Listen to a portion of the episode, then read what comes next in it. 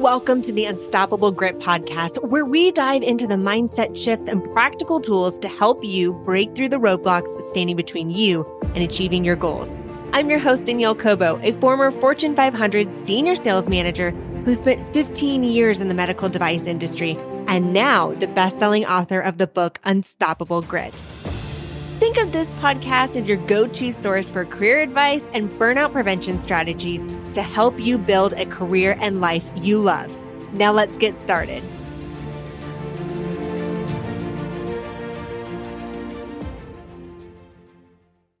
In today's fast paced world, it's becoming increasingly common for people to feel overworked, overstressed, and burnt out. Burnout affects our work, performance, physical and our mental health, and even our relationships.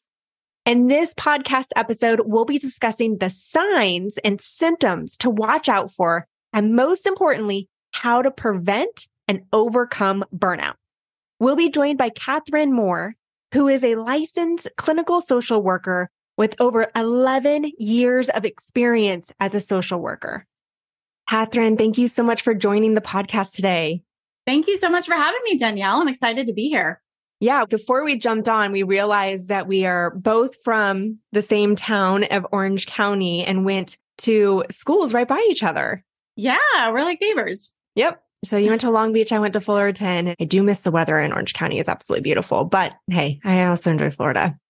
Yeah, you can't beat it here. But we've been having a lot of rain, which is interesting yeah. and really throwing me off. Like it's May and it rained, and I just don't know what to do with myself. I'm like, can I go to the beach already? which is funny because the rain in Florida, all the rain happens during the summertime. So that took a big adjustment when I moved from Southern California, where it only rains during the winter. And I just thought that it was always like that everywhere. And then I moved to Florida. I'm going, wait a minute, there's thunderstorms at three o'clock in August. yep. And Floridians, they don't even bat an eye. Mm-mm. No, I do not bat an eye anytime that there's thunderstorms. In fact, I absolutely love it. So well, you have this extensive background in burnout and resilience, and it is really your area of expertise. What led you into pursuing a career in burnout? Yeah, so it's an interesting question because I didn't intend to pursue a career in burnout. It more just found me. So, my background is as a mental health clinician, specifically as a social worker.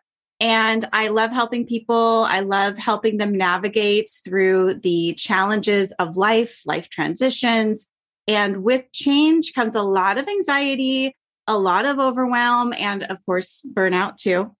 And that experience of helping other people through challenging life situations, coupled with my own episode of burnout, really led me into digging deep into this topic and realizing, like, man, there is a really big problem here. Okay, so I want to dive in deeper to your own experience of burnout because I believe that everyone's had some sort of experience of burnout. Maybe we haven't put a name to it, or maybe we've just kind of pushed through and didn't realize we were going through it. But let's hear from you. What was your experience with burnout? Sure. Yeah. So this came a couple years after grad school. I was working full time in my job and people had always warned me, don't get burnt out, watch out for it. And I thought, they don't know me. I love my job. I love my clients. I love the work that I do. There is absolutely no way this is going to affect me. And so I was working. Like I said, I loved my job. The company was great. And I had become a new mom and I was going back to work. And it got to the point where I was just going all day especially as a mom, from like 6 a.m. to 9 p.m., just going all day just to make the ends meet. And I felt like I wasn't really getting ahead. I was actually falling behind, which was even more frustrating and more stressful. And so it was this vicious cycle of me working my butt off just to try to keep up with the demands of my job, of my boss, because I was starting to get in trouble. I started to get reprimanded for not keeping up with my duties. She even pulled me in to talk about my demeanor with my coworkers about how normally I'm just very friendly, very open, very conversational, caring. But lately I had been just very cold and short. And I would respond to emails with yes or no instead of, hey, thank you so much for the question and all the fluff that we like to add to emails. And I'm embarrassed to admit, but I got offended. I said, why are you talking to me about my email conversations? I mean, I'm getting my job done. Sorry, I'm not sorry for not being more friendly, but I'm getting my job done. I'm here. What more do you want from me? And that was essentially how I showed up in life, which started to impact my relationships and my family and my personality. I went deeper than just getting in trouble at work, but my boss was pointing out a personality change in me. And my husband noticed it. Everyone noticed it except for me. And I was just in denial until it all came up to a cumulative point this one Tuesday evening where I had finished cooking dinner and I was washing the dishes and I'm looking around my house thinking, what a mess. There's so much that I need to do, so much I need to clean up. I need to still put my kid in the bath, do bedtime stories. I need to catch up on my notes because I can't be getting in trouble anymore with my boss. I have to prepare for the meeting for the next morning and I'm exhausted. So I need eight hours of sleep. And I'm just in my head thinking, there's no freaking way this is going to get done tonight. There's just no way. There's not enough time to do all of these things.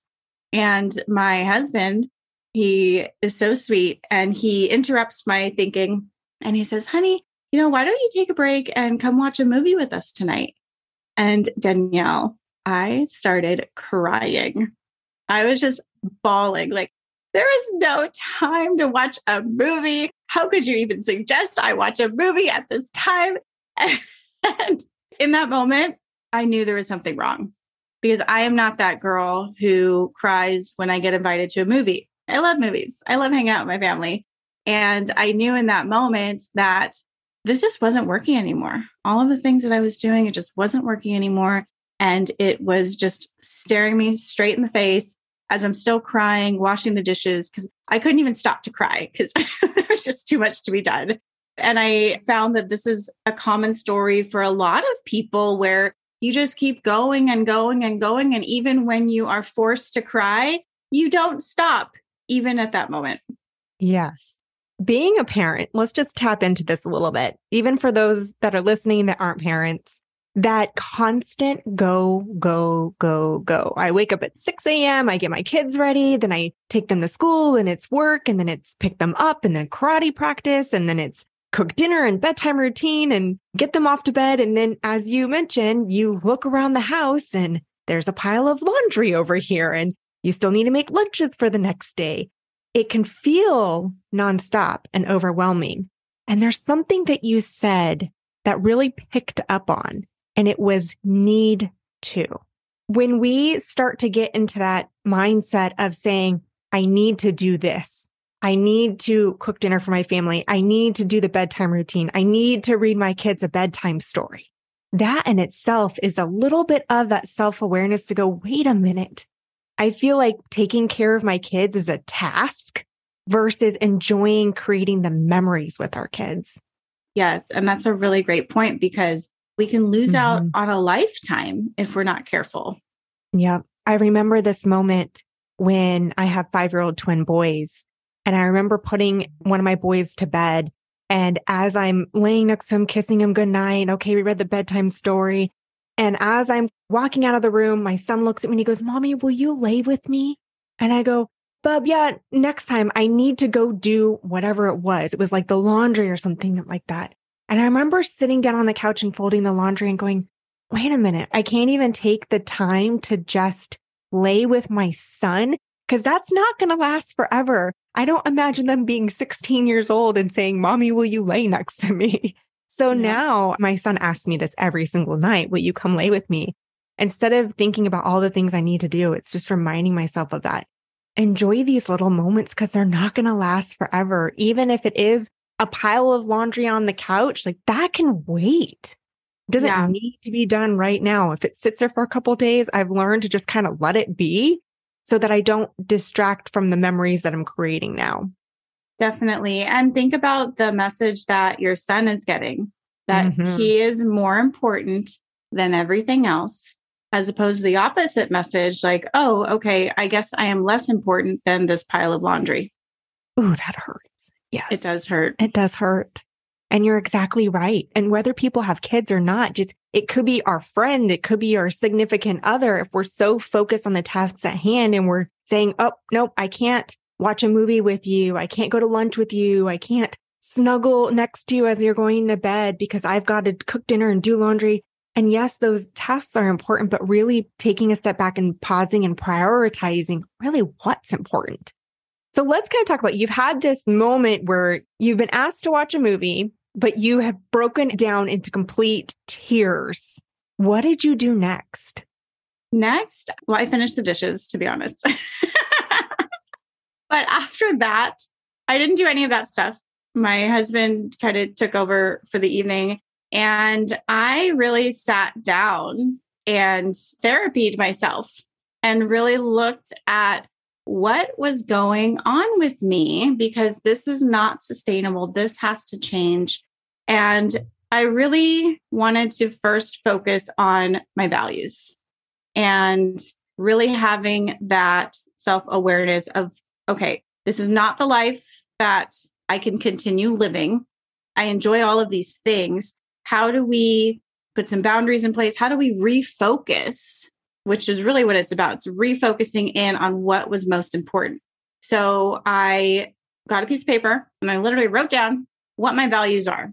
And I saw my list of values and I saw my calendar and how is that correlating? Which obviously it wasn't because work was consuming all of my time and my energy and my family and spirituality and physical health and mental health was getting the little teeny tiny bit that was left over that they had to split.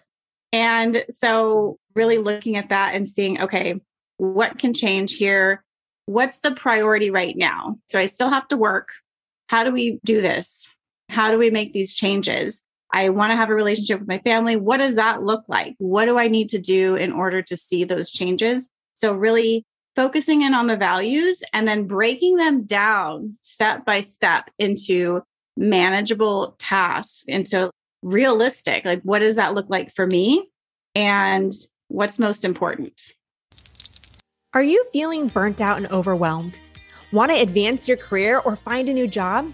Maybe you want to build an impactful and profitable business. I left a highly successful Fortune 500 sales career to help people develop the grit, resilience, and courage necessary to thrive in a complex and changing market. In the show notes, you will find free workbooks with tips and strategies for attracting your dream job, advancing your career, preventing burnout, and building a business. Take advantage of your free workbook by downloading it now. Okay, so let's talk a little bit about you've written down, and I love this exercise. I actually talk about this being almost a gut check question, that question you ask yourself when you put all everything that you've got going on in your life and you look at these are my values, this is what's going on on my calendar. And like, does your calendar reflect your priorities? And that is a gut check question. That's hard to ask. So yeah. now you've taken the time and you've written down your values and you've recognized that maybe it's not aligning with your calendar, what did you do next? So, next, I figured out what are the things that I personally have to do and what can I delegate out? So, a lot of times we have control issues that we like to see things done in a particular way, which is great. We have high standards. However, when it gets to the point that it's causing problems, as it was in my life, then that's when you really need to reevaluate okay, is it important that I do this particular thing or can someone else do it? And I have to just accept that they're going to do it their way. For example, do I have to cook dinner every single night? Or could I put my husband in charge of dinner some nights and just accept that it might be takeout? It might be something that I wouldn't necessarily cook, but the important thing is that we're spending time as a family and we have food in our bellies. Okay. Yeah. So I will admit I'm the one that cooks dinner during the week and we have this agreement. I cook dinner the week because my husband gets home really, really late from work. Poor guy has like a three hour commute total. And so I'll cook during the week and he cooks the weekend, but I can't remember the last time he cooked. but that's okay because you know what? His cooking's okay. I much rather go to a restaurant anyways. So I like how you say releasing that control. And if it means sometimes you're going out to dinner versus cooking at home. Another example is I'm teaching my five year old kids, even though they're really young, to put their laundry away. Now, I wouldn't say that when they put their laundry away, it's folded, but it's in the drawers and they're learning the task, but it's releasing the control to give them that independence to do it. Yes, exactly. That is a great example too, because you don't physically have to be the one to fold the laundry and put it away. I don't have to be the one to do bath time every night, thankfully, because my husband's there. It's not going to look like I would, or her hair is not going to look like I would do it, but that's okay. So, finding out what it is for you that you can let go, let other people help you because I know you don't want to believe it, but people like to help. They yeah. do. I remember I was listening to, I don't know if it was Brene Brown's book or if it was a podcast I was listening to, but I remember she was on her way to the airport for a speaking engagement. And she looks at her husband and she says, Oh my gosh, I forgot to prepare the dinners for you while I'm gone this week. And she's stressing out over it. And her husband looks at her and he goes, Could I be honest with you? And she goes, What? He goes, We don't eat them anyways. he says, We go out to dinner every night. And ever since hearing that, I will stock the fridge with food for my family. But if I go out of town, I'm like, dude, you guys are on your own. I'll look at my husband. I'll say, look, you're a soldier. I'm sure you can figure out dinner time for the family. yes. And it's tasks like that that people are grown adults. They can figure it out. And that is how you learn and how you grow. And one of my favorite things is going to sound terrible to say, but is to leave my family and to let my husband figure it out. So let him figure out the lunches for a week. And this is going to do a couple different things. One, it's going to increase his gratitude for you because it's a lot of work. Two, it's going to allow him to problem solve and figure things out. And three, it's going to allow him to bond in a different way with the children than you would if I wasn't there. So instead of thinking, because this is the other thing that we can get caught up in, is in order to be a good whatever mom, wife, worker, sister, friend, I must do these things. We have these high expectations for ourselves. And I would challenge that and say, is that actually true? Or are these just pressures that you are putting on yourself that is making your life harder? Okay. And so for the men out there that are listening to, I want to share this. The gratitude goes both ways because I believe that this is a big, important topic to discuss. When I leave and I go and I have a speaking engagement and then I come back, my husband is very grateful that I've come back and I'm starting to do the lunches and things like that. But when my husband was deployed, he was deployed for a year when my twins were one and a half years old. And I was taking on the responsibility. It's this running joke that every time a spouse deploys, everything breaks in the house. Our dishwasher broke, our garage door opener broke, refrigerator broke. It was just a running joke. And it was good in the sense of I remember taking the time to learn how to fix things, and that helped build my confidence. And I also say one of the qualities that I'm extremely grateful for about my husband is he can fix anything. And I just love that quality about him. He can fix anything. So, yes, now that I've learned the tools to do things around the house and I can fix it, I always go up to him. I'm like, babe, will you please fix this? And I feel taken care of that way. And it's gratitude. So I just want to mention that for the men and the women out there, the gratitude goes both ways. Definitely. And these are all part of really being resilient. I know that you've talked about resiliency a lot, but Resiliency is a skill that you can develop, but it's not comfortable to develop. You have to intentionally kind of switch your thinking around to, okay, what is the main priority here? How can we kind of flip this into something that's beneficial? What am I gaining? What am I learning from this? Okay, so you recognize that you were in burnout. You then realize that the power of delegation and how that and releasing control. Was there another step that you took to help get you out of that burnout? Consistent action. So mm-hmm. consistently reminding myself, I don't have to be the one to do this, refocusing on the priorities and also having those boundaries because I'm one that likes to help and I like to be a team player and to say yes. But what I had to do was really focus in on is what's being asked of me, is this in alignment with my top five values? And if it wasn't, then I'm sorry, I can't help you. For example, currently I am being more aware of one, so I don't burn out, but being more aware of what I need as far as like mentally and physically. So, what I need now is time with my family, time with my kid, and sleep and rest. I never so, underestimate sleep. Yeah. For example, one of the things that's been asked of us is to volunteer at the carnival for the kids. And I'm like, oh, okay, this sounds like fun. I know I quote should be doing this. However, at the end of the day, taking a nap or spending time with my kid is going to be a lot more in alignment with my values and I'm going to be happier at the end of the day. So, is there a different way that I can help out? So, what I decided to do instead was donate some chips and food and drinks to the carnival. So, there's ways to still be of value, be of service that doesn't take from your energy and is more in alignment with what it is that you want to do and the life that you see for yourself. And let's also add releasing the guilt for that one because I was school being a parent, you get asked to volunteer for a lot of activities, which is good. They keep the kids engaged. But I remember one of the classroom moms, she's a dear friend of mine. And I'm like, I know they want us to volunteer for this upcoming event, but I've already got work and I'm feeling really guilty. And she looked at me and she said, Danielle, it's okay. She says, I don't work. That's what gives me the time to be the classroom mom. That is her priority right now. But she says, but you help out in different ways. She says, you've donated resources to the school because you are working. You've had the financial means to be able to. And I've donated in person, but it's just a different capacity.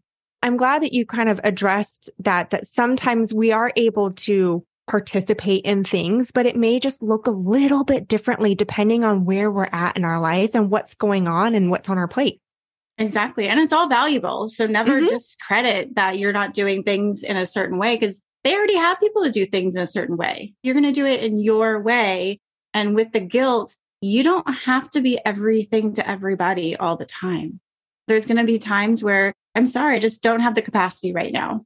And that is okay.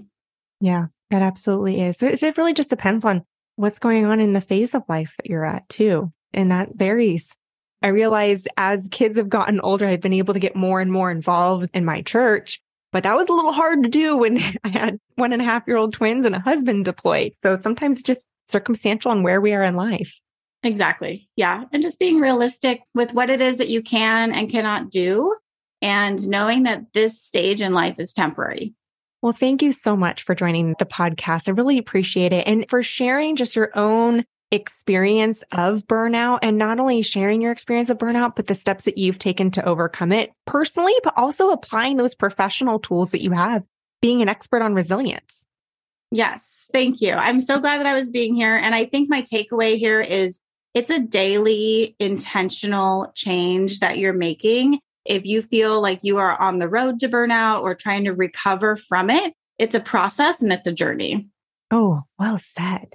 Thank you. Thank you for listening to the Unstoppable Grit podcast with Danielle Cobo. If you found today's episode resonating and inspiring, kindly take a moment to craft a review. Your review holds the potential for Apple and Spotify to share the Unstoppable Grit podcast with others. Furthermore, consider extending the ripple effect by sharing this episode with those around you family, friends, colleagues, and anyone who could benefit from the insights and stories shared here. Also, be sure to visit daniellecobo.com for more resources on cultivating resilience and unleashing your inner grit. We'll be back soon with another empowering episode. Until then, be unstoppable.